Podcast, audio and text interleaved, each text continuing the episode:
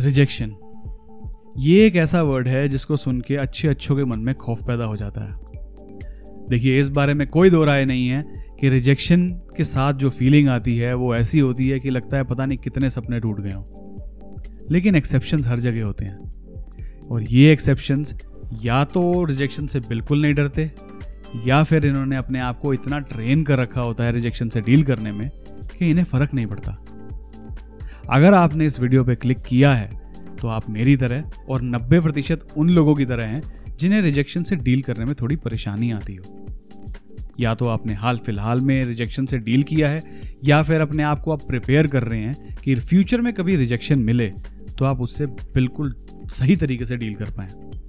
कोई भी केस हो आपका, इस वीडियो को देखने के बाद आप रिजेक्शन से डील करना तो सीख ही जाएँगे काफ़ी हद तक। साथ ही साथ, रिजेक्शन को लेके आपके मन में जो डर है ना वो भी काफ़ी हद तक कम हो जाएगा। नमस्कार दोस्तों, मैं हूँ विपुल और आप देख रहे हैं द इंडियन गाय पॉडकास्ट। अगर आप एक सब्सक्राइबर हैं तो बहुत बहुत धन्यवाद। अगर आप एक सब्सक्राइबर नहीं हैं तो मुझे पता है आप सब्सक्राइब का बटन दबा ही देंगे तो आपको एडवांस में धन्यवाद।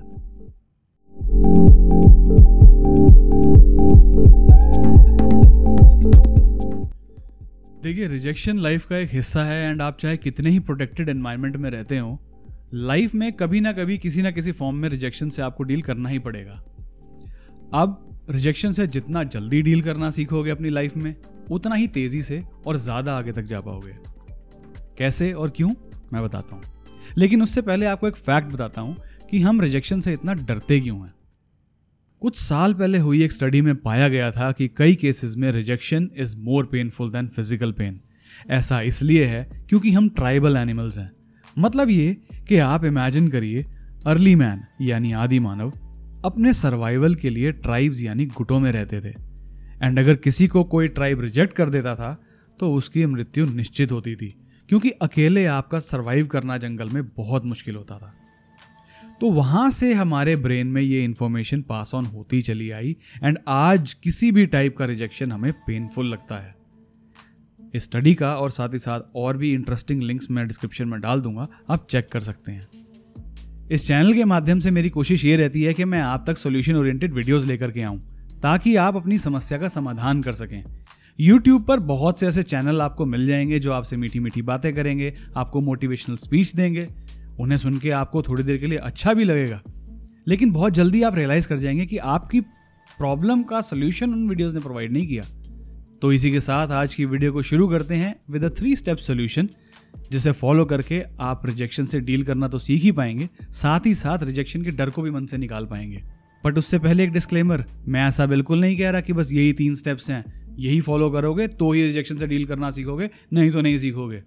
ऐसा बिल्कुल नहीं कह रहा मैं, और भी तरीके होंगे। बट ये वो इफ़ेक्टिव और बेसिक तरीके हैं जो मैंने अपनी लाइफ में यूज़ किए तो आज मैं रिजेक्शन से डील करने के काबिल बन पाया हूँ। तो चलिए शुरू करते हैं।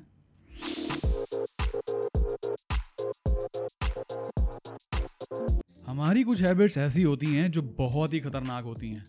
ना केवल वो हमें लाइफ में अनसक्सेसफुल बनाती हैं, बल्कि अगर ध्यान ना दें तो जानलेवा भी हो सकती हैं। उनमें से ही एक आदत है अपने आप को झूठ बोलना। रिजेक्शन से डील करने के लिए सबसे ज़रूरी है रिजेक्शन को एक्सेप्ट करना। कोई इस बात को डिनाई नहीं कर रहा कि रिजेक्शन से दुख नहीं होता। रिजेक्शन से दुख सबको होता है बट उस दुख से डील करने के सबके तरीके अलग अलग होते हैं। लेकिन जब तक आप एक्सेप्ट नहीं करोगे तो आप आगे नहीं बढ़ पाओगे। कई केसेस में होता ये है कि हम इस दुख से डील करने के लिए अपने आप को झूठ बोलने लगते हैं, एक स्टोरी बनाने लगते हैं। ये बिल्कुल नेचुरल होता है। ये कोपिंग मैकेनिज्म होता है हमारे अंदर। लेकिन ये हेल्दी नहीं होता। अगर ज़्यादा लंबे समय तक हम इस पर टिके रहें तो ये हमारी कमज़ोरी तो बन ही जाता है। साथ ही साथ हमारी ग्रोथ को भी रोक देता है। मैं अपना एग्ज़ाम्पल दे करके बताता हूँ। मैं लंदन से अपना सेट करियर छोड़ के इंडिया वापस इसलिए आया था क्योंकि मैं इंडिया में अपना काम शुरू करना चाहता था। मैं अपने फ्रेंड्स और फैमिली के साथ रहना चाहता था।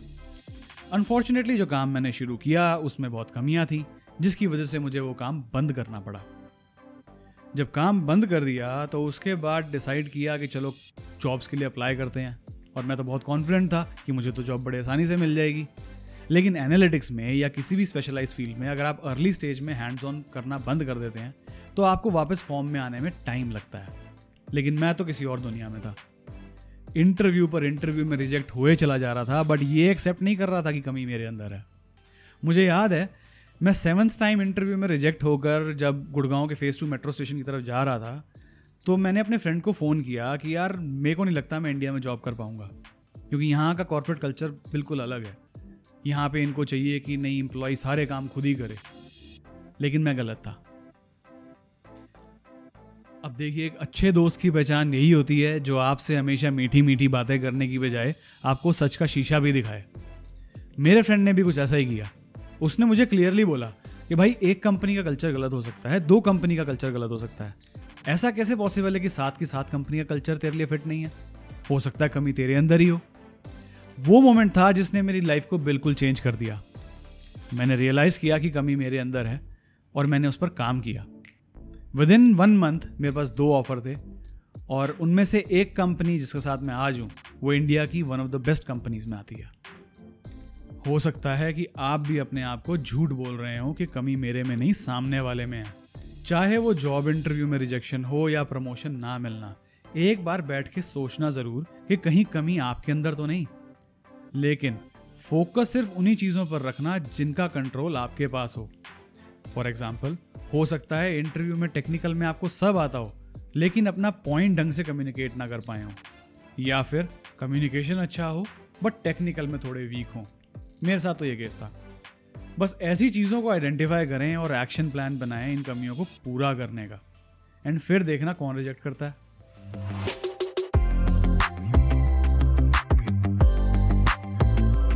जब रियलिटी से पाला पड़ता है ना तो अच्छे अच्छे हताश हो जाते हैं। सात बार इंटरव्यू में रिजेक्ट होने के बाद जब फाइनली मैंने एक्सेप्ट कर लिया था कि कमी मेरे अंदर है तो उसके बाद मुझे ऐसी फीलिंग आने लगी थी कि मैं बेकार हूँ, मैं तो बहुत नालायक हूँ। लेकिन फिर मैंने बैठ के सोचा, ये कंपनी के पास दिन में कितनी एप्लीकेशन आती होंगी जॉब के लिए? उसमें से अगर मेरी एप्लीकेशन सात बार शॉर्टलिस्ट हुई है, इसका मतलब उन्होंने कुछ मेरे अंदर देखा होगा तभी मुझे इंटरव्यू के लिए इनविटेशन दिया। बस इतना सोचते ही मेरा कॉन्फिडेंस धीरे धीरे वापस आने लगा। मैं कहना ये चाह रहा हूँ कि रिजेक्शन से डील करना गिर के वापस खड़े होने के समान है। हर किसी को अपना अपना टाइम लगता है। लेकिन अगर अपने स्ट्रॉन्ग पॉइंट पे फोकस करोगे ना तो जल्दी खड़े हो पाओगे। अगर लाइफ में कभी कॉन्फिडेंस की कमी लगे रिगार्डिंग जॉब या करियर तो एक पेपर पर लिस्ट बनाना। एक तरफ़ लिखना what are you good at और दूसरी तरफ़ लिखना, अपने गोल तक पहुँचने के लिए और क्या चाहिए? जब कमियों को धीरे धीरे पूरा करने लगोगे कॉन्फिडेंस अपने आप बढ़ने लगेगा। खुद सोचिए, अगर आपको कोई चीज़ अच्छे से आती है एंड आप उसमें अपना हंड्रेड परसेंट दोगे तो कहीं रिजेक्शन क्यों मिलेगा? एंड अगर तब भी रिजेक्शन मिले तो इसका मतलब वो जॉब या वो प्रमोशन या इन जनरल बोलूँ तो वो अपॉर्चुनिटी आपके लिए सही नहीं है। And that brings me to the last point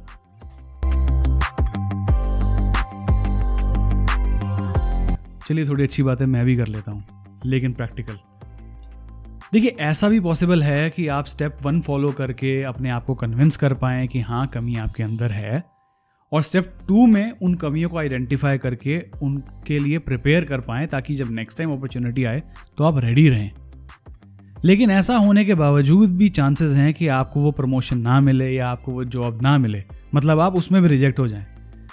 तो इस केस में ये तो क्लियर है कि कमी आपके अंदर नहीं थी, क्योंकि आपने तो अपना हंड्रेड परसेंट दिया। ऐसे केस में अपने आप को कन्विंस करें कि वो अपॉर्चुनिटी आपके लिए नहीं है। एक बात सोचो, अगर आपने अपना हंड्रेड परसेंट दिया इंटरव्यू एकदम मस्त गया एंड उसके बाद भी आपको रिजेक्ट कर देते हैं, बिना रीज़न बताए तो दोस्त इसमें दुखी मत होना, बल्कि खुश होना। क्योंकि अगर ऐसी किसी ऑर्गेनाइजेशन में काम करने लगे तो आगे जाके दुखी हो जाओगे, क्योंकि अपना हंड्रेड परसेंट देते रहोगे बट कोई एक्नॉलेज नहीं करेगा एंड ना ही उस काम का कोई रिटर्न मिलेगा। सिमिलरली अगर आप कॉन्स्टेंटली अपने जॉब रोल की एक्सपेक्टेशन से बढ़ के काम कर रहे हैं एंड फिर भी आपको प्रमोशन नहीं मिल रही तो ये भी क्लियर है कि ये टाइम आ चुका है उस टॉक्सिक एनवायरनमेंट से निकल के ऐसी ऑर्गेनाइजेशन ज्वाइन करने का, जहाँ आपके काम की कदर हो। अभी जो थर्ड पॉइंट था ना, ये रिलेशनशिप्स के रिजेक्शन में भी बहुत काम आता है। अगर आपका पार्टनर हंड्रेड परसेंट देने के बाद भी आपको रिजेक्ट कर देता है तो बहुत बढ़िया है आपके लिए। आपके लिए कोई और पार्टनर सही है, वो नहीं। क्योंकि आपके एफर्ट की तो वैल्यू ही नहीं समझी उन्होंने। तो आज के लिए इतना ही। मैं आशा करता हूँ कि आपको ये स्टेप्स बहुत आसानी से समझ में आए होंगे। मेरे समझाने में कोई कसर रह गई हो तो आप मुझे कमेंट सेक्शन में लिखकर ज़रूर बताएँ। या मेरे इंस्टाग्राम हैंडल पर मुझे मैसेज करके ज़रूर बताएँ। मैंने वीडियो की शुरुआत में एक बात कही थी कि लाइफ में जितना जल्दी आप रिजेक्शन से डील करना सीखेंगे, उतना ही बेटर है। ऐसा इसलिए कहा था मैंने क्योंकि ये स्टेप्स सुनने में तो बहुत आसान लगते हैं बट जब आप इसको फॉलो करना शुरू करते हैं तो इनकी आदत डालने में थोड़ा टाइम ज़्यादा लगता है। आदत कैसे डालनी है, उस पर मैंने एक वीडियो बनाई है, आप चाहकर वो भी देख सकते हैं, और एक वीडियो नेक्स्ट वीक मैं और ला रहा हूँ। अगर आपको इस वीडियो से कोई वैल्यू मिली हो तो अपने ग्रुप्स में शेयर करें और वीडियो को लाइक करना ना भूलें। अगली वीडियो तक, धन्यवाद।